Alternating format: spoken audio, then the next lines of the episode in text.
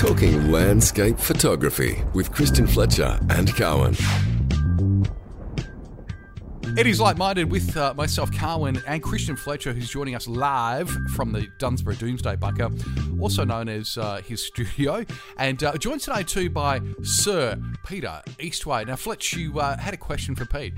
Do you think there is still a photography business that's available to people and to young people that are coming up through the ranks? I actually think that if you and I were starting off in photography today, you know, we would be doing things a little bit differently. So, for instance, you look at the internet and you look at how many businesses are out there who need video and stills to populate their websites. And there are younger photographers that are getting into it. And what they don't necessarily have is the business skills, but they're getting a lot of work doing video, doing time lapse, you know, doing 3D stuff. There's a lot of business out there that you and I would have been into if we were 30, 40 years younger. Um, people are still getting married, people are still needing family photos done, but there are a lot more photographers out there competing.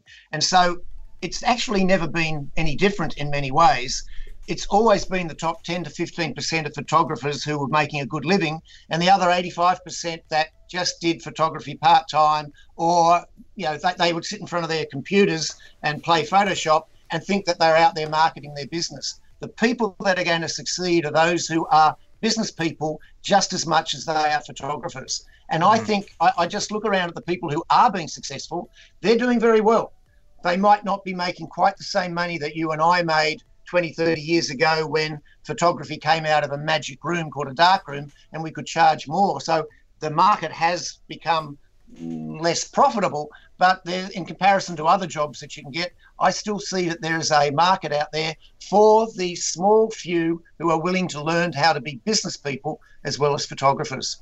Yeah, I think that's an important point. You, you do need to be a business person because yeah, that's that's almost as important. And and I mean, uh, you talked about your social media and stuff, and and yeah, you, you know, you get a lot of these young guys now that are um, social media savvy, and they they have hundreds of thousands of followers. Mm. And I mean, uh, that that's so much more important. I mean, that didn't exist when we were starting out. I mean, there was we were shooting film. There was no serious computers. Photoshop was may or may not have been there. It wasn't there when I started. I don't think. I actually might have been. Um, and definitely there's no digital, so things were a hell of a lot different. But um, yeah, it's, it's, it's I think as being an, one of the older guys in the in the game, and like yourself, one of the older guys in the game, you, I always you know question my relevance and whether I'll be able to evolve quickly enough, or, or you know, with the, with the young guys. So yeah, that's that's. Yeah, I, I, I, think the difference is that for a lot of us older guys is we we we used to know what it was like to charge three grand, five grand for a, a day shoot or for a couple of photos, and of course there'll be some people who might listen to this and think, "Geez, that was cheap." Um, whereas today, a lot of people are happy to do it for five hundred, and they think, "Wow, five hundred dollars a day is good income." But when you do the maths, when you add in the cost of running a studio, all your equipment, etc., which you still need to have today to some extent.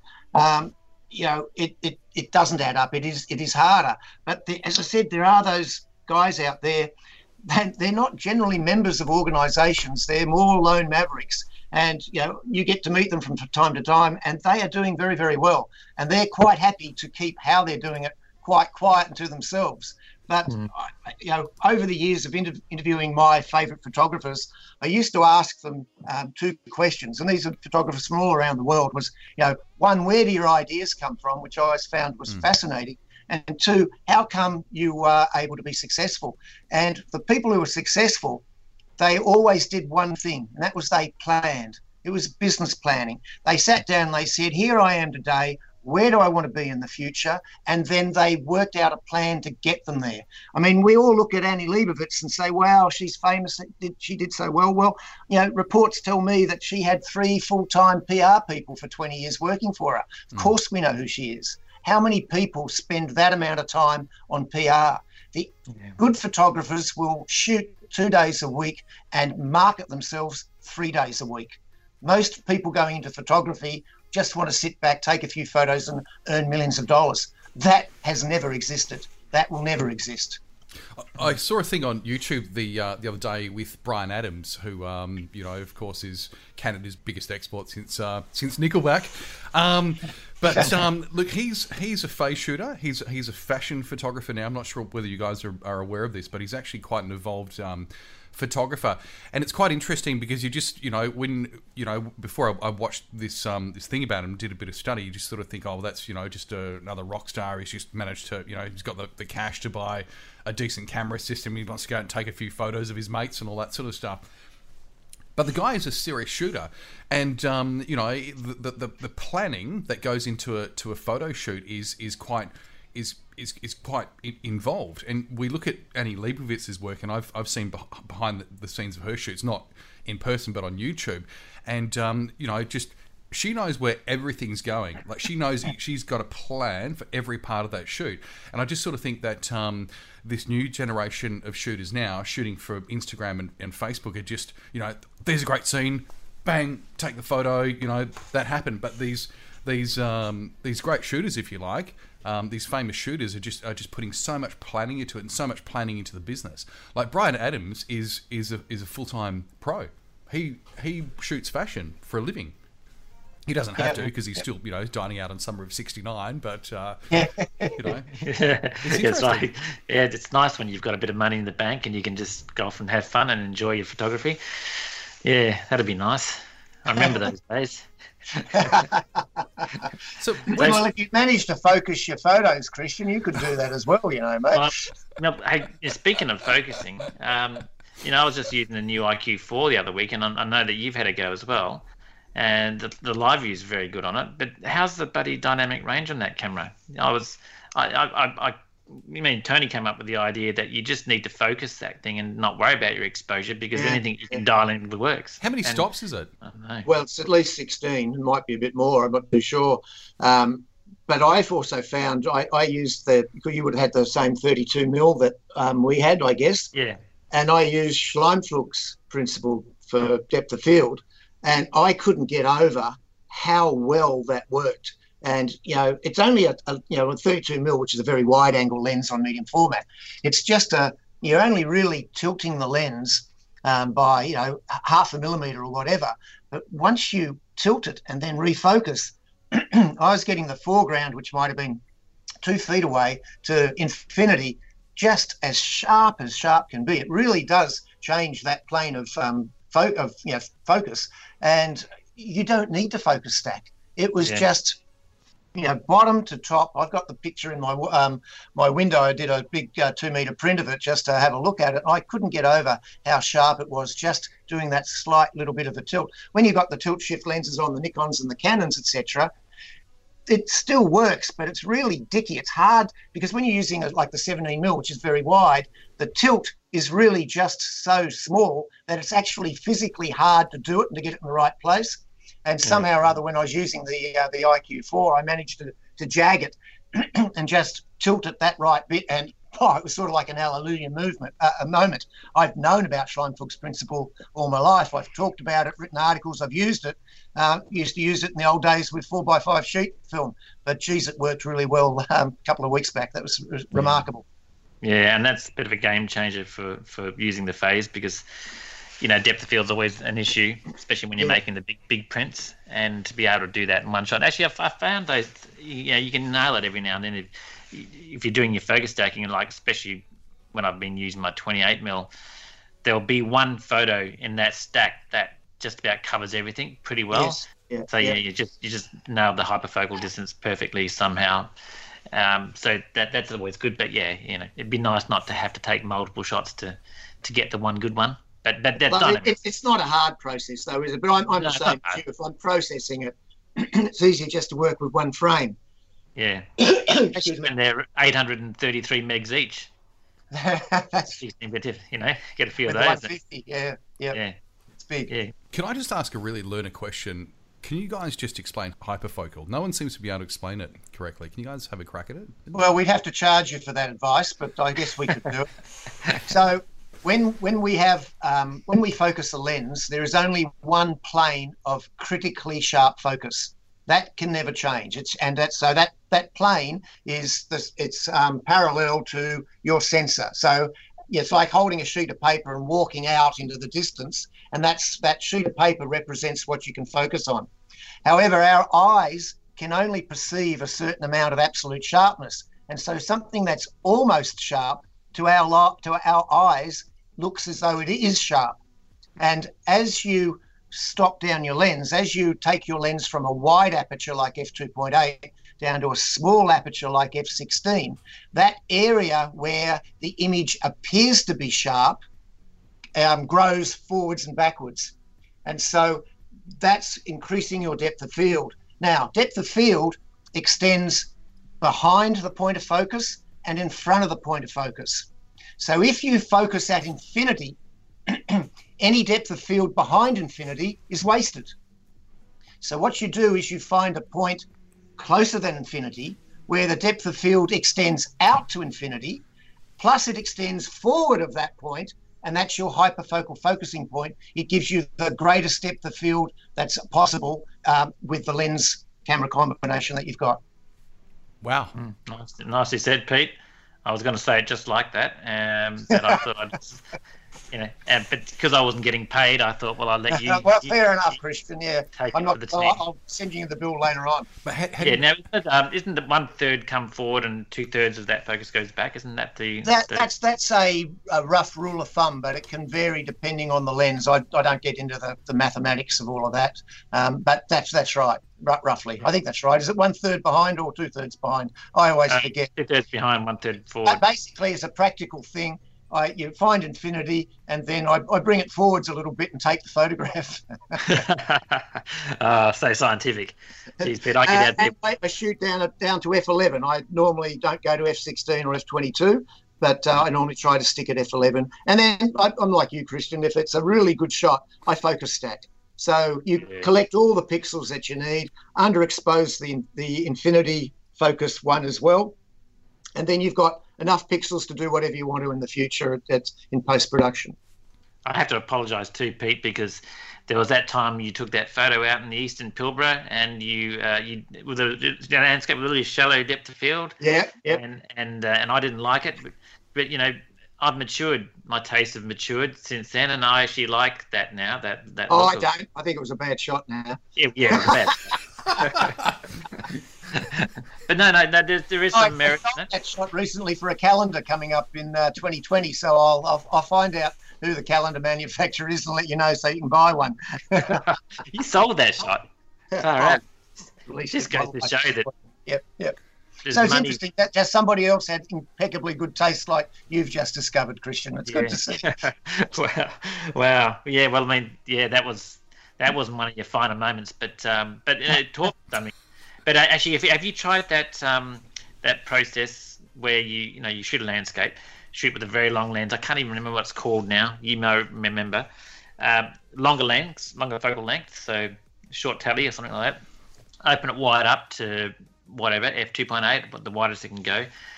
Focus on your subject, and then stitch stitch all uh, whole heap of them together to create a yep. wide angle view, yep. and then you put them all together, and you get this a telephoto shallow depth of field with a wide angle view. Now, what's that process called? Can you remember what that's called? Well, well, I mean, that's just as you described it. You're just basically stitching images together.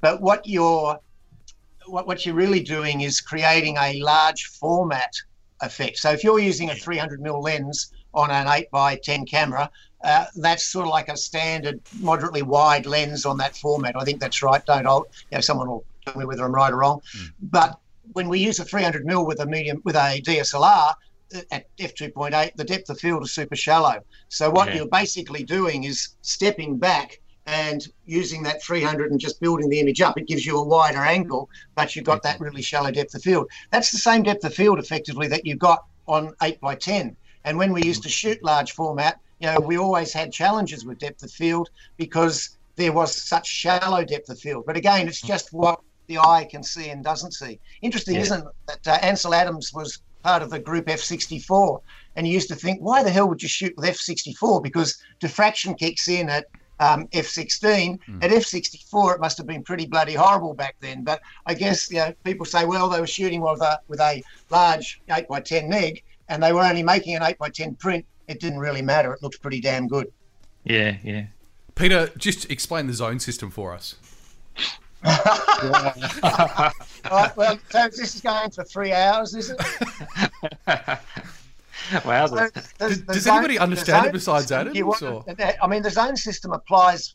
It's much easier these days, but in, in the old days, when you had a light meter and you were processing your negative and then your print, what what Ansel Adams was trying to do was create a system where you could place a black and white value um, on a on a scale from black to white. And he said skin for a you know a Caucasian person is around about zone six. In other words, zone five was a middle grey, zone six was a light grey. And so he would basically set everything up so that when he made a print, the print, the tones on the print over the skin would be that zone six would be a light grey, and everything else would fall into place. We don't need to worry so much about that anymore because we've got a histogram. And people ask, what's the correct exposure? Uh, you know, do I add exposure, subtract exposure? I say, I don't know. Look at your histogram because as long as your histogram is in the middle, as long as the graph isn't touching the right or the left, you've got all the values that are in the scene. And then you put it into Capture One, Lightroom, Photoshop, whatever it is, and you get your exposure slider and you go left or right until you get the values that you want, until it looks good on the screen. So the zone system was really important in terms of pre-visualizing um, what you're going to end up in terms of film because you, you you had all these steps before you ended up in the final print. But for us these days and the tools that we've got, the zone system is useful to understand that there are 10 zones from black to white. But that's just like looking at your histogram, which is 256 zones, know, you know 254 values between white and black, um, which we can allocate anywhere we like. So we say, all right, well, I've got a um, a skin tone, I might want to make that a value of 160 out of um, 256, something like that. But I don't ever do that. I use a good quality monitor. I use EIZO monitors. So what I see is what I get, and then I lighten or darken it until the image is correct on the screen. A lot of people say, what lens should I buy next? And I say, buy a good quality color monitor. Don't look at the monitors you've got on your laptops and all that sort of stuff. They are, they're never going to match some of the photo type screens. I mean, EIZO are a little bit more expensive, but mm. they are worth every cent because when every time I'm making an adjustment to my file on screen, I'm lightening or darkening it. Am I doing that to the file or just to the picture on the screen? Yeah, right. Well, when I'm using an EIZO, I'm doing it to, to both because they're the same. Hmm. But you know, when you go into a, uh, a department store and you're buying a television, and they're playing the same Disney character or whatever on all 24 screens. Hmm. And one's green, one's blue, one's dark, hmm. one's light, one's contrasty. So when you're looking at your monitor, which are you looking at? What is your monitor showing you? And so that's why you need to have a good quality screen. You need to calibrate it so that you know that what you're looking at is actually what the file is, what, what you're recording in the file. Without a good quality monitor, you have got no hope of being consistently good as a photo editor. Here endeth the lesson. Are you um, sponsored by EIZO? Yes, I'm sponsored yeah. by EIZO, Canson, Epson, uh, uh, Datacolor, Canon. uh, Hey, Phase one. who else? We've got Capture Phase One, one. um, uh, Yeah. Oh, others, yeah. uh, SanDisk, uh, I forget a couple others. Yeah. Yeah. Where I haven't got to, them in front of me. Where to from here, mate? What's what, what's next? You know, for Sir Peter Eastway. A knighthood. Well, what's next? What's We've next is I've, I've got a garage which is full of books and I've got to sell them. Ah. How many you got left? that's- Oh no, I've, I've got uh, well, I printed a thousand, so I just went small, printed a thousand. I've got about six hundred left. Yeah, So but, I- well, I've covered I've covered my costs. I'm, I'm happy, but I would like to now make a profit and sell some of them out. Yeah, you've got to get that car back in the garage. I've got to get the car back in the garage. That's right. So, Yeah. Uh, so um, I published a book called The New Tradition, and I guess that's my next project over the next couple of years is to give talks around the country, talking about the book, and then hopefully en- encouraging people to, to buy a few. I've got very good reviews about it. It's it's called The New Tradition, and the idea is that as we look back on Ansel Adams and Cartier-Bresson and we say those were the masters, we want to copy them. What we sometimes forget is that what they were doing was pushing technology at the time. They were getting the most they could out of their gear, out of their materials. And so for us to do the same as them today is daft mm. because our technology and our materials are so far advanced. Doesn't apply anymore. A friend of mine in Lowland asked Ansel Adams, uh, he was young, Ansel was old. He said to Ansel, what would you do if you were my age? And Ansel said to him, You know, there's this new thing coming called electronic imaging. I wish I was going to be around to explore that. See, these guys were all trailblazers. And so my view is that the people um, in the last 20 odd years who have been pushing photography are possibly going to be the trailblazers that the generations in the next 10, 20, 30 years look back on for guidance on how to take photography. And by writing this book, I'm saying I'm one of those people. I told you I was arrogant, didn't I? oh, runaway ego. I, am not really saying I'm one of these people, but I'm I'm I'm just putting the idea forwards and yeah, ho- hoping people like the photos. Peter, you if um, if somebody wanted to get that book, how how would they get their hands on a copy? You go to betterphotography.com and you'll find uh, the opportunity to purchase it there. And if they're really keen, if the real way to uh, to explore and understand the beauty of a photographic print after they've bought one of Christian's prints, they can also buy one of my prints. I've got small photographer editions I call them. They're A2 size prints, which you you can package with the book as well, and that you get to pick one of ten photos from the book, and um, away you go. Christian, if, uh, if somebody wanted to buy one of your prints, how could they make that happen today? Uh, well, it couldn't happen today. I'm, I'm sitting in my sea container talking to you guys. So in the Duns- Dunsborough Doomsday bunker. Yeah, but look, I can I can have one knocked out in about an hour. So yeah, if you'd like to get your hands on one of those, just get over to uh, christianfletcher.com.au. That's it for the podcast this week. This is Light Minded. If you want to uh, check us out on Instagram, just do a search for Light Minded Podcast. Light Minded Podcast. If you'd like to send us an email, uh, just send it to